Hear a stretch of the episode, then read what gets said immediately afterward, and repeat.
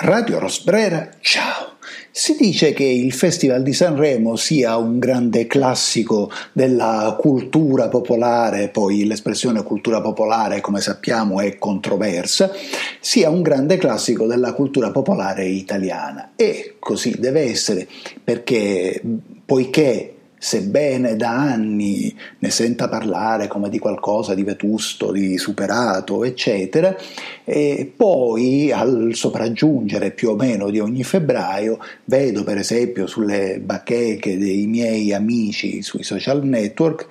eh, moltiplicarsi i commenti. E dunque centinaia di migliaia di persone, milioni di persone, realmente davvero guardano questo festival della canzone italiana. Per me, un po' per tradizione barra pregiudizio familiare, è sempre stato qualcosa di pressoché sconosciuto. Mm, voglio dire che mm, quando io ero bambino o ragazzo a casa mia non si usava vedere e il Festival di Sanremo veniva, manifestazioni del genere venivano anche guardate, si può giudicare la cosa come una manifestazione di snobismo, ma tant'è, eh, venivano guardate con un certo sospetto, insomma, appunto, e relegate alla, alla categoria delle minchiate, se dobbiamo usare l'espressione più giusta e corretta. Ricordo dunque un anno, sarà stato 86-87, una copertina del TV Sorrisi e Canzoni, credo, eh, finita non so perché, non so come, in casa dove si vedevano i partecipanti eh, al, fest- al, festival, all'imminente festival, scialpi, un imberbe, zucchero, ricordo vagamente queste, questa fotografia, queste immagini, queste, questi ritratti. Ricordo poi sul finire del, del liceo di avere visto una o due edizioni del Festival di Sanremo eh, in, insieme ai miei compagni di scuola, palesando la mia ignoranza, cioè non riconoscendo i cantanti, e ricordo i, ironie sul fatto che a me piaceva o non dispiaceva la cantante Ivana Spagna che, che che, che, che, non tutti i miei compagni, o soprattutto le mie compagne, trovavano una bella donna, che forse non è una bella donna tu cur, ma in quel momento non lo so, poi forse sempre sono stato attratto da un tipo di bellezza o di fascino più che di bellezza strano o stravagante. E poco ancora l'ho visto, forse qualcosa nei primi anni, in cui, dopo i 18 in cui viveva a Roma, e mi è capitato di vederlo e ci ripenso a ci ripenso, in realtà non ci ripensavo, ci ripenso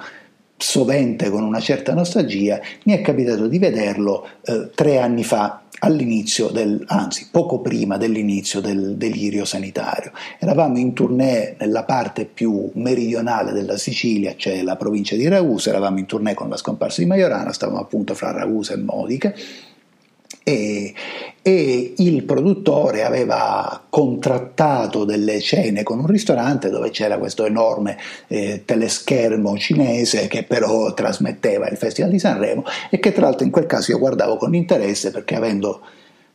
una sorta di idolatria per Sabrina Salerno, quell'anno Sabrina Salerno era fra le presentatrici e quindi insomma trovavo in questo una, una, ragione, poi una ragione di tuffo nel passato, ricordo appunto questo bell'albergo eh, nelle campagne sul limitare di Ragusa, eh, dove poi tornando nel freddo sotto le coperte eh, vedevo, ecco, vidi per esempio la riunificazione dei ricchi e poveri, ma insomma tutta questa digressione era per, per dire, eh, si sarà già intuito, che sì, sempre a meno è, apparso, è apparsa questa manifestazione, che sì, sempre povera, sempre mh, finta, sempre noiosa, sempre po' pagliaccesca mi è, mi è, apparsa, un po' che si cercasse, eh, cioè, mi ricordo un anno, non credo di averlo visto, però mi ricordo di aver visto la cosa eh, in televisione dove c'era il tentativo di suicidio salvato da Pippo Baudo che si diceva, poi torneremo alla fine della puntata e si dice, che si diceva fosse tutta una cosa preparata, ecco appunto Al Festival di Sanremo, come in altre manifestazioni di questo tipo, spesso non sono mancate trovate, per usare un termine un po' generico, di questo genere, tuttavia, come già sappiamo, come già sapete, come già sanno tutti quelli di intelletto ancora vigile, quest'anno si è passato il limite. Ecco, io non ho visto nulla di tutto ciò. Leggo che Zelensky sostiene, ha sostenuto che l'Ucraina vincerà grazie alla voce della cultura. Non entriamo, non entriamo, di nuovo nel merito di, nel demerito di questa guerra, dove i demeriti, ma tra poco ci ritorneremo invece, dove i demeriti sono vagamente ma non equamente ripartiti, o dove comunque diciamo non esiste, se così vogliamo dire, chi ha ragione, se no chi è costretto a sparare non essendone per niente convinto e la popolazione ucraina, in quel caso mi riferivo ai soldati russi, ma anche ad alcuni soldati ucraini, torneremo fra un poco anche su questo, ma soprattutto la popolazione ucraina presa in ostaggio, temo, non solo e non tanto dai russi, quanto dai suoi stessi governanti e, e da quelli che si suppongono o si fingono alleati dei loro governanti. Zelensky dice che dunque l'Ucraina vincerà grazie alla voce della cultura, ma quale cultura? E in una vecchia intervista, in realtà in più di un'intervista, eh, l'ottimo professor Sapelli, che ciclicamente cito e che un giorno mi piacerebbe intervistare, anche se alcune sue saltuarie posizioni estremamente filovaccinofile non, non me lo fanno vedere più come una persona obiettiva come lo vedevo prima, ma in più di un'intervista eh, il vecchio professor Sapelli, e vecchio in questo caso lo dico con, come, dire, come, come, se fosse come un complimento, eh, il vecchio professor Sapelli ha... Mh, accusato i suoi intervistatori di essere ineleganti perché non portavano la cravatta, in alcuni casi non portavano neanche la giacca. Mm, vagolando fra un mezzo di informazione e l'altro, eh, qualche giorno fa mi sono imbattuto in una, fro- in una foto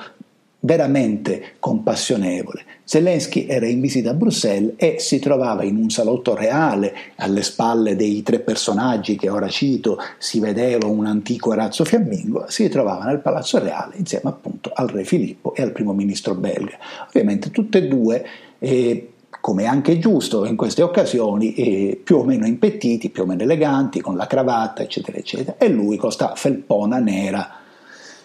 inadatta alla circostanza. Ecco, non ne ho le prove, non lo posso dimostrare, nessuno mi dirà mai di sì e del resto non potrei mai chiedere tutto ciò eh, né al primo ministro, figuriamoci al re del Belgio o ad altri eh, ospiti dell'improvvido Zelensky, ma Chissà cosa pensano queste persone di fronte a questa pagliacciata ben più tragica di quella del Festival di Sanremo che sono costretti ormai da mesi a sostenere. Chissà cosa pensa un re tranquillo di un paese tranquillo che peraltro, se ricordo bene, ha appunto giudicato il Green Pass incostituzionale fin dall'inizio, in un paese tranquillo dove lo stesso re si diverte a girare spot insieme alla, all'allenatore della nazionale quando appunto la nazionale di calcio sta per partire per i mondiali. Chissà cosa pensano queste persone semplici di un paese semplice, ma chissà cosa pensano anche i governanti in altre parti del mondo, anche la nostra, eh, quando si trovano davanti a questo poveretto e sono costretti a fingere, eh, a fingere un interesse, a fingere, a fingere di essere d'accordo con lui, sono costretti a fingere tout court di fronte a un signore che contemporaneamente predica ordine e disciplina e che inasprisce le pene ai disertori di una guerra senza senso che lui ha in larga parte provocata, lui o, o chi lo manovra. una, vera, una, guerra senza senso sulla quale, come spesso accade nelle guerre, come spesso accade durante le guerre, come spe- sempre più spesso accade eh, nella realtà mondiale e come del resto in Italia, ma in questo caso non parliamo d'Italia, siamo ben abituati a vedere, una guerra sulla quale è difficile stabilire alcune verità, molte verità, la maggior parte delle verità Alcuni giorni or sono è venuta fuori la notizia eh, che si deve a un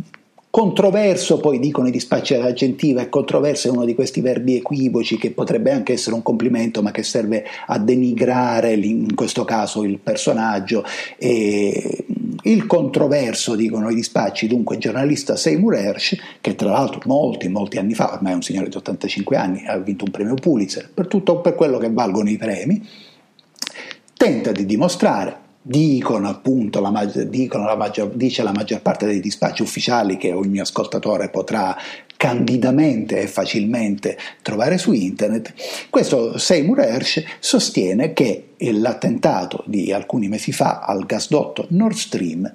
l'hanno provocato gli americani, segreto di Pulcinella, noi ne avevamo anche parlato in questa trasmissione. Ecco, chi vuole intorbidare le acque sostiene che Herschel non è attendibile, che in realtà il gasdotto in questione non era utilizzato, che la stessa Germania aveva deciso, lo aveva bocciato, aveva deciso di non, non utilizzarlo eh, fin dall'inizio della guerra, ma tutto questo a me sembra in realtà che vada a vantaggio dell'ipotesi che l'attentato lo abbiano fatto gli americani, proprio per addossare la colpa ai russi facendo alla Germania, a una cospicua parte dell'Europa, un danno che, che si sarebbe potuto considerare arginabile e di fronte al quale, esattamente come stanno facendo, i governi europei avrebbero fatto finta di non sapere o di non credere. Per il resto il tutto è in realtà perfettamente attendibile e c'è un evento di alcuni anni fa al quale mesi or sono abbiamo fatto riferimento,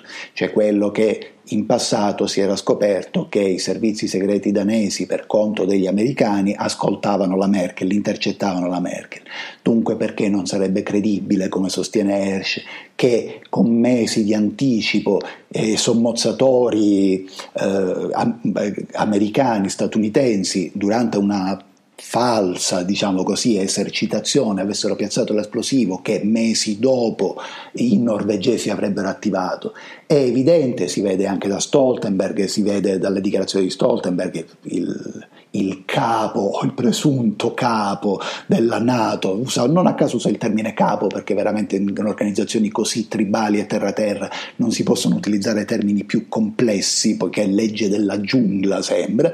Insomma, più volte negli ultimi anni dirigenti o presunti tali provenienti soprattutto dai paesi scandinavi, dirigenti di queste grosse sovrastrutture sovranazionali, hanno dimostrato di essere, forse sarebbe inesatto e ingiusto dire dei fantocci, ma essere, essere direttamente